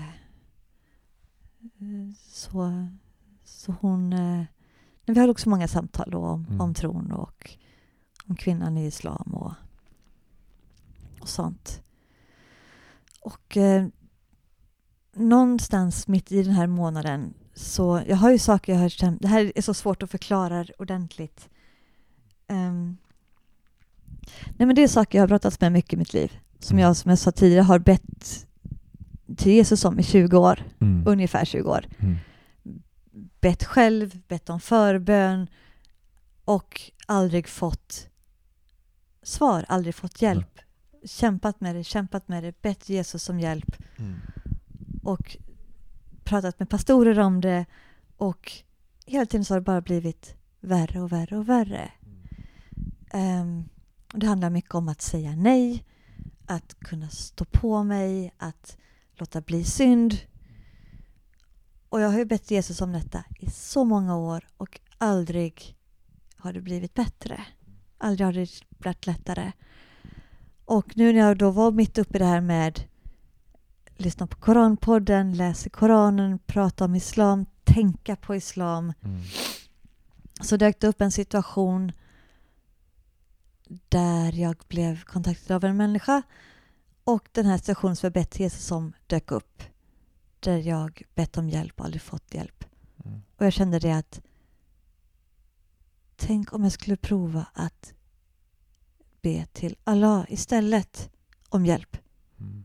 Göra som muslimerna gör och lägga pannan i marken och be om hjälp från Allah. Mm. Bara prova. Och jag visste ju inte, jag hade ju inte gått in på bönen i Nej. islam. Jag visste det att de står på knä, de lägger pannan i marken och ber. Mm. Så mycket vet jag. Ehm,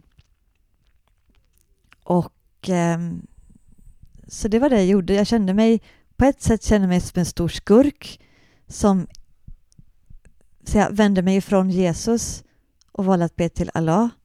Men, Jesus själv bad till alla. Ja, vet, eh, han precis. pratade arameiska.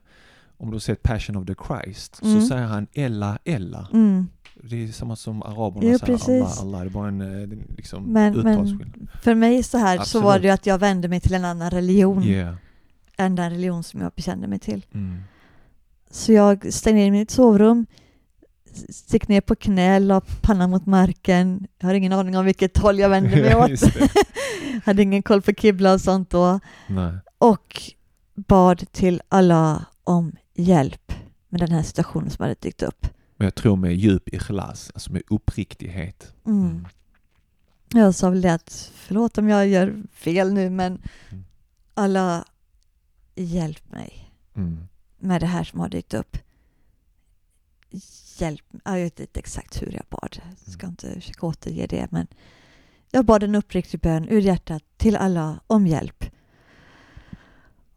Och egentligen där och då så förändrades allt.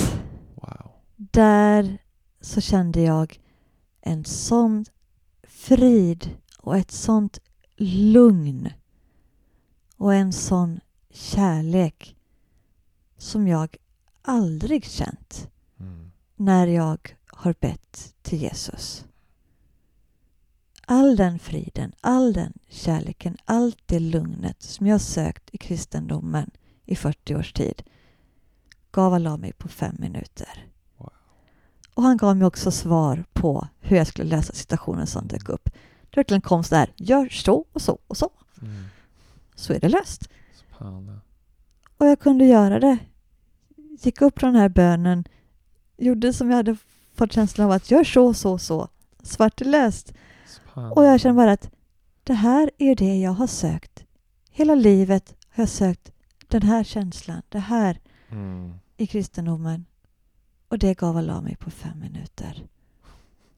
Det, nu finns det ingen återvändo mer. Ja. Det, det är Du hade islam. inte tagit din trosbekännelse då? Nej, det hade jag inte gjort. Det här var väl kanske två veckor innan. Mm. Något sånt. Ehm, men där då kände jag att det här är rätt. Det här är det. Det här... Det finns inget. Mm. Islam är sanningen. Mm. Islam, islam är, är det som, som jag har sökt. Och ehm, ja, jag minns inte vad jag gjorde resten av den dagen men eh, jag vet att jag pratade med Sofia, min vän och sa det att jag är ganska redo att, Mm. att ta min shahada nu. Mm. Och hon sa det att ja men absolut, underbart. Ehm, det kommer en, en lärd man till uh, Ravda-institutet i Göteborg. Ja. Um, jag kan inte ens uttala det ordet. Ehm, vad han nu hette. Ja. Inte Pennywise, men någonting. Någon från England eller? Han var från England Ja. men bodde väl i Saudiarabien. Ja. Så hon bokade in en tid med honom i alla fall. Ja. Hon Att vi, vi gör det med honom när han är här. Ja. Ehm, så vi bokade in en tid eh, efter jobbet en fredag. Första maj blev det. All right. Första maj, det är ja. Det ja, är, precis. Det är, ja. det är snart. Ja. Om Bara någon dag här. Ehm, och ehm, jag var lite nervös såklart och spänd. Och jag hade, grejen är den att jag hade inte pratat med någon i min närhet om mina tankar. Jag hade inte förvarnat min familj, mina barn, min släkt. För jag visste ju det att de kommer vara totalt emot detta. Mm. Så jag pratade inte med dem.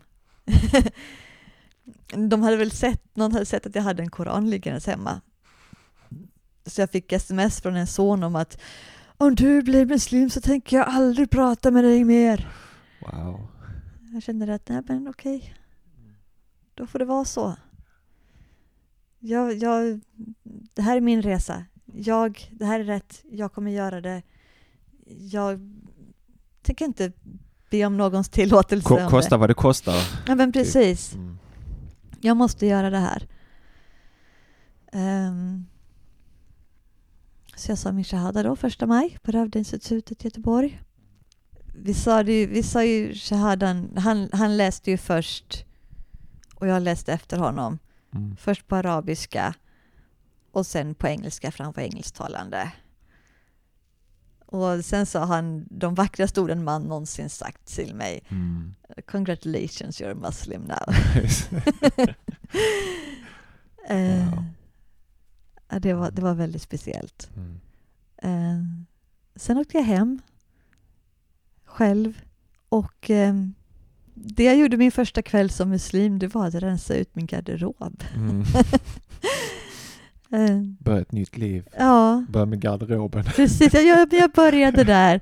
Bort med alla korta shorts och alla Ja. små tajta toppar och allt vad jag hade. Ja. Jag hade köpt mig en hijab innan, Ja. Ett par veckor innan. För jag tänkte att den dagen jag väl konverterar, då vill jag ta på mig hijab med en gång. Mm. Den, den, var, den var jätteviktig för mig. Ja.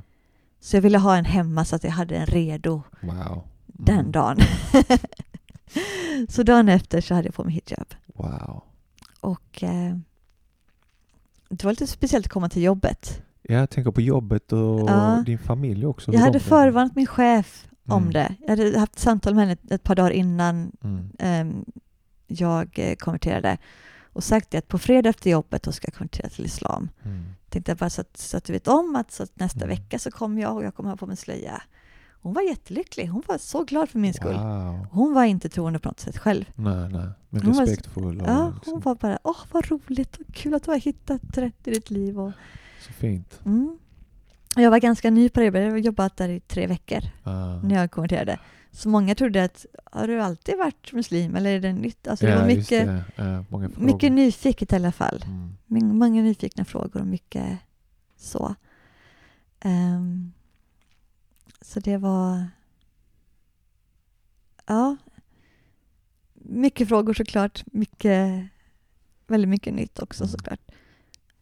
Och eh, det här var ju mitt under Ramadan. Och jag känner att ska jag börja fasta nu? Nej, det, det, allting blev så mycket på en gång såklart. Man måste ta det sakta. Precis, jag kände det att nej, vad, vad är viktigast? Det viktigaste är att jag lär mig be. Mm. Det är det viktigaste. Mm. Jag vill lära mig be, jag vill be på arabiska. Så jag känner att det får liksom bli mitt första Mm. mål, att lära mig be. Det tog åtta månader innan jag kunde Mm. be helt själv på arabiska utan hjälp av papper och utan hjälp av... Just Jag bad, jag bad med hjälp av en Youtube-video och eh, med papperslappar. Ja, precis. Så. Youtube är ju underskattat. Mm. Eh, Jag hittade en, en jättebra video ja, med en man, bara en man, ja. som står där, läser bönen tydligt, visar stegen Ja. tydligt. En, ett klipp för Fajr, ett för Dur, ett för Asr, Ja, ett för Maghrib. fint. Om du skickar mig länkarna så kan jag lägga till det Ja, som länkar till Gör det här avsnittet. för det är de, de hjälpte mig Mm. jättemycket. De som var enkla och tydliga. Ja. Så, Nu på Tahara har vi en sån här elektronisk bönematta Ja, som är en sån här precis. eh, rörelsedetektor, alltså, eller plattor som du känner av och den läser upp och så. mm, Men Youtube funkar ju lika bra. ja. Så den, eh. Sen eh, var det ju det här med, med att berätta för För släkt och vänner och familj Mm. och dina föräldrar. föräldrar. Och också det att jag bodde i en stad där 90 procent av alla jag kände kände jag från kyrkan. Och jag hade liksom bara ett, något år tidigare varit kårchef för scouterna i kyrkan. Mm. hade haft en god relation med pastorn, med alla i församlingen. Min exman satt med i styrelsen och pastorn hade ju stått på, på gudstjänst inför något sånt här scout att "Och jag är så stolt över Rebecka, hon gör sånt bra arbete för Gud och så kommer jag där och hallå, nu är jag muslim. jag tänker, ja, det var en, Wow. så tänkte jag, att, hur- ska jag göra det här? Ja. Jag har klätt mig hijab med ja, en gång. precis, för den signalerar ju direkt. Precis. Och den var ju viktig för mig. Jag tänkte ju inte ta på av mig den. Jag tänkte att möter jag folk på stan från kyrkan i hijab så kommer det bli jättediskussioner. Ja. Vad är det här och varför har du? Och, Mm. Så jag tänkte att jag gör det lätt för mig. Mm. Tänk- en keps eller? Ja, nej. jag tog hem mina barn. Ehm, jag fyller år i mitten av maj.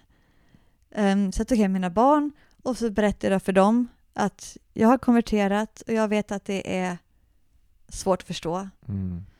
Och jag har inga krav på att ni ska förstå eller att ni ska bli muslimer. Det här är mitt val och jag har gjort det. Och eh, barnen var ju väldigt varierande hur de tyckte. Mm. Äldsta sonen har varit med att ja, det här är lite överraskande i och med att du alltid har varit så himla strikt med men ja, om du mår bra så är det okej. Ja. Han är ju, var ju vuxen och hade flyttat hemifrån, den Ja. pojken. Andra pojken var med att ja, det här var ju konstigt men vad säger storebrorsan? ja, han sa så här. Ja, men då säger jag samma sak där. ja, just det. Yngste sonen, ehm, jag har ju fem söner och två döttrar. Ja. Yngste sonen var 12 då. Och han, han var ju väldigt, jag tänker aldrig träffa dig mer. Wow. Jag kommer aldrig träffa dig mer, jag vill inte prata med dig mer om du blir muslim. Okej, tyckte jag, då, då får det vara så. Ja. Jag vet ju hur jag själv har reagerat tidigare Mm. när människor, jag känner folk som har vänt sig från kristendomen till judendomen till Mm. exempel, Mm. och hur hårda ord jag har sagt och hur illa jag har tyckt om andra religioner tidigare. Och jag vet vad jag kommer ifrån för bakgrund. Så jag kan inte, vad heter det, förvänta mig Ja. att någon ska bara säga men vad kul. Mm, mm, mm. Utan jag förväntade mig hårda ord, dömanden Ja. Och att han behöver tid på sig. Bearbeta. Det får ta den tid det tar. Mm. Jag skulle reagerat likadant Ja. om jag var 12 år och min mamma kom Mm, och sa Ja. så här. Han får ta den tid han behöver. Ja. Han är ju sen den son som har frågat mest. Vi har en jättebra relation idag. Förra veckan gjorde vi en resa till, till Skåne tillsammans. ja. Bara han och jag. Det är han som tycker om slott. Och, Han tycker om slott och borgar och Ja, just det. jaga spöken i gamla ställen. Finns mycket i Skåne. Ja. Ehm, så vi har en väldigt bra kontakt idag. Ja, skönt. Men det fick ta den lilla tid det tog. Ehm, men han är den som sen har frågat mest, ifrågasatt mest. Mm.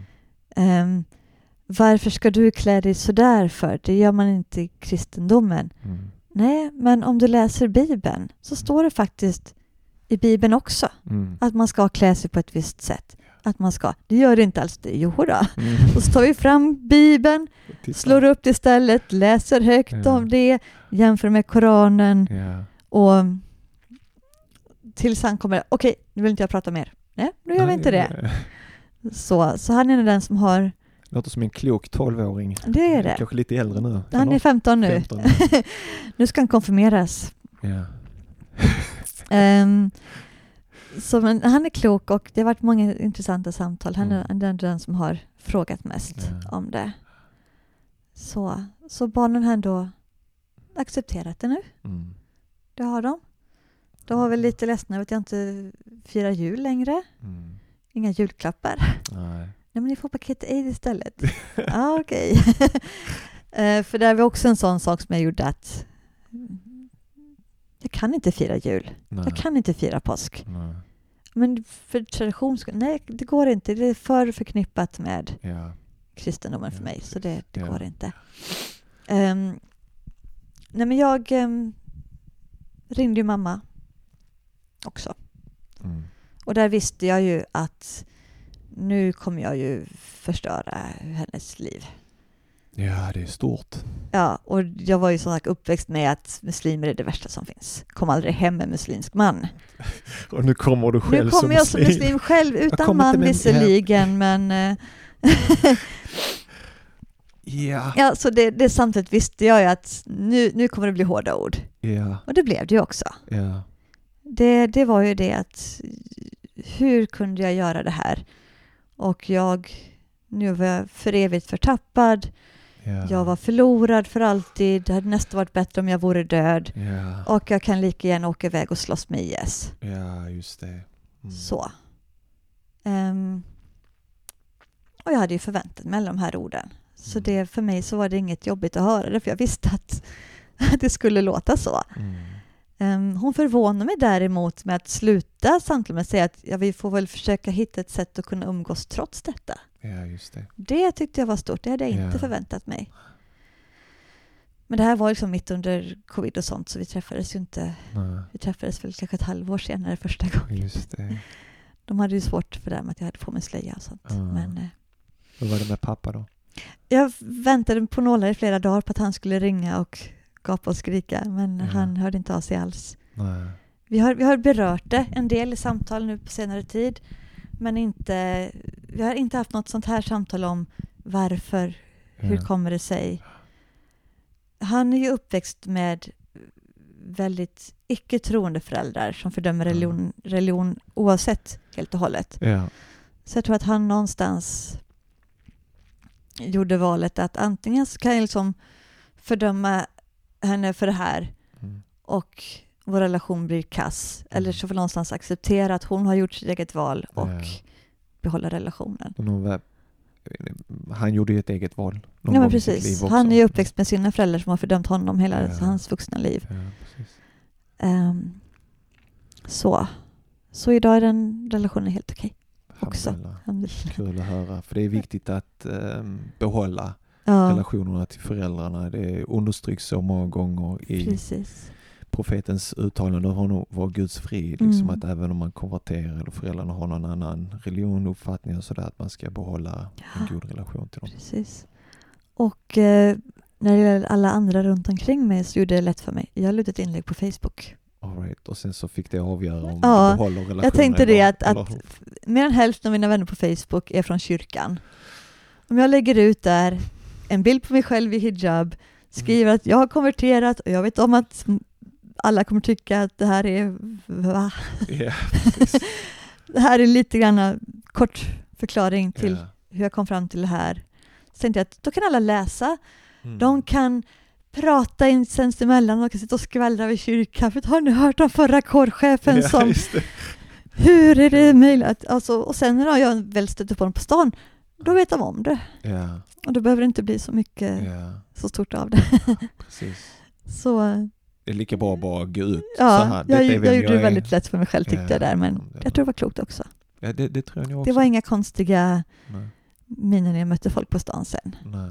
Så. Blir det i kommentarsfälten då? Nej men det var, det var inte så var det bara en från kyrkan som kommenter, kommenterade. Ah, okej. Och hon skrev mest att eh, hoppas du hittar tillbaka till Jesus en dag. Ja. Var på någon muslimsk vän skrev att vi har Jesus i islam också. Precis. Så så det, det var inte så mycket i kommentarsfältet där. Jag tänkte att vi ska avrunda nu. Ja, Tack så absolut. hemskt mycket för att du har tagit med oss i den här fantastiska resan som du har gjort, Ja. som, som tog så lång tid och sen på kulminerade den här en månad Ja, precis. och som sin tur kulminerade den här fem minuters bönen som du gjorde till Gud Ja. som blev besvarad. Ehm, Jag hoppas att, och jag jag tror helt övertygad om att många av våra lyssnare kommer finna det inspirerande och i deras liv och människor som kanske befinner sig i en liknande situation i livet och söker Mm. och så vidare. Tusen tack för Tack att själv. du kom idag. Det jag skulle vilja säga ifall det är någon som funderar på att konvertera Mm. är att man behöver inte kunna allting Nej. innan. Nej. Jag kände det att vad är viktigast? Att jag lär mig allt Mm. eller att jag väljer det som är rätt. Jag kan lära mig sen. Ja, precis. Det var därför jag gjorde det så snabbt också. Jag kände att det här känns rätt, det här är rätt. Jag kan inte allting, jag kan inte be, Nej. jag vet inte. Men jag kan lära mig sen. Jag kan inte någonting heller, alltså. förstår vad jag menar? Ja. Många av oss, men när, det känns, när det känns rätt så, så är det Mm. viktigt att man gör ett rätt beslut och sen är hela vi livet vet en ju resa. inte, vi vet ju inte när livet tar slut heller. Nej. Och, och ju, du vet, man kan ha kunskap och känna till en hel del men visdom eller vishet är någonting annat som Mm. kommer med tiden också förhoppningsvis. Så det är en, det är en resa genom hela livet Mm. att man lär sig hela tiden. Ja, precis. Tack så mycket. Tack själv. Salam alaikum. Tack för att du lyssnade på mitt samtal tillsammans med Aisha Rebecca Karlsson om att växa ur frikyrkan för att bli muslim. Det som jag särskilt tar med mig från mitt samtal med Aisha Rebecka är hur demoniseringen av islam och muslimer slår tillbaka. Fler och fler upptäcker islam när de själva vill ta reda på hur det egentligen ligger till. Vilken kraft och energi det finns i Koranen. Nyligen skrev nämligen Mikaela till oss som lyssnar regelbundet på Koranpodden. Hon skriver Assalamu alaikum bror Sally. Jag är också en av dem som beställde gratis Koran från er och har reverterat. Alhamdulillah. Din podd betydde jättemycket för mig i början av min resa då allt kändes så stort och jag upplevde att det var svårt att lära sig allt. Det är även svårt som kvinna att hitta forum där man kan träffa andra systrar som är i samma situation. Jag blev lugn av dina avsnitt och lärde mig massor. För mig hjälpte det mycket med avsnitt från Koranen och förklaringar på svenska. Det kan ibland vara tungt att läsa en bok och en podd kan man lyssna på när som helst. Tack för det. Må Allah belöna dig för ditt arbete. Mikaela. Slutcitat. Tusen tack för de fina orden, Mikaela. Må Gud belöna dig och tack för att du fortsätter att lyssna på Koranpodden. Om du fann samtalet med Aisha Rebecca lika inspirerande som jag gjorde skulle jag uppskatta om du delade samtalet med ungdomar och människor som på ett eller annat sätt söker mening och syfte med livet och världen. Skicka ett mail eller ett sms med direktlänken till samtalet koranpodden.se 261. Jag tackar på förhand och tackar dig extra mycket för att du delar Koranpodden med andra. Om du älskar Koranpodden och finner den givande och lärorik och du vill se den fortsätta att växa, då kan du vara med och täcka våra kostnader. Vi får inget stöd än det stöd som vi får från dig som lyssnar på Koranpodden. Bli månadsgivare eller donera en engångssumma via vårt swishnummer som du alltid hittar på vår hemsida koranpodden.se. Må Gud belöna dig rikligt för ditt stöd. Ja, då var det dags att knyta säcken för säsong 10. Ett stort och hjärtligt tack till dig, min vän, som lyssnar och stöttar Koranpodden var du nu än befinner dig. För ungefär fem år sedan påbörjade jag detta viktiga arbete av en enkel anledning. Jag kände att våra äkta röster inte fick det utrymme de förtjänade. Inte bara en kort stund i ett nyhetsinslag där vi förväntas förklara oss eller distansiera oss från förutfattade meningar. Men när jag nu reflekterar över 2023 ser jag med glädje att totalt 86 178 avsnitt har laddats ner under året. En helt otrolig bedrift. Det har varit en ära att välkomna en rad fantastiska gäster som har delat med sig av sina livsberättelser och erfarenhet. Varje samtal har varit en lärdom för mig personligen. Trots tider när Koranen har bränts och kränkts i Sverige på öppna gator och torg har vi samlats i studion för att dra lärdomar från denna heliga bok och dela dess värde med våra underbara lyssnare. Vi har inte blivit distraherade av det här hatet utan vi har behållit vårt fokus och jobbat systematiskt. Nu när vi närmar oss 2024 har vi redan en rad spännande samtal inspelade och redo att delas med världen och med dig. Tack för att du är med oss på denna fantastiska resa och delar detta viktiga arbete. Det var allt för säsong 10 med temat motkraft. Jag hoppas du har tyckt säsongen har varit positiv och givande. Nu tar vi en lite längre paus och är tillbaka igen redan den 5 februari med det nya temat Plantera ditt frö. Jag hoppas du är med oss då också. Följ oss på Facebook och Instagram där du kan följa arbetet med Koranpodden. Speciellt på vårt Instagram postar vi regelbundet inlägg med inspirerande citat ur Koranen och från våra olika samtal. Vill du komma i kontakt med mig, du vill tipsa eller du vill kommentera eller berätta vad du tycker om Koranpodden så kan du alltid nå mig på hej koranpodden.se. Glöm inte att ditt stöd hjälper oss att hålla Koranpodden vid liv. Så gå in på vår hemsida koranpodden.se och klicka på donera i menyn. Det återstår då bara för mig att önska dig en härlig tid. Tack för att just du just du lyssnar på Koranpodden min vän.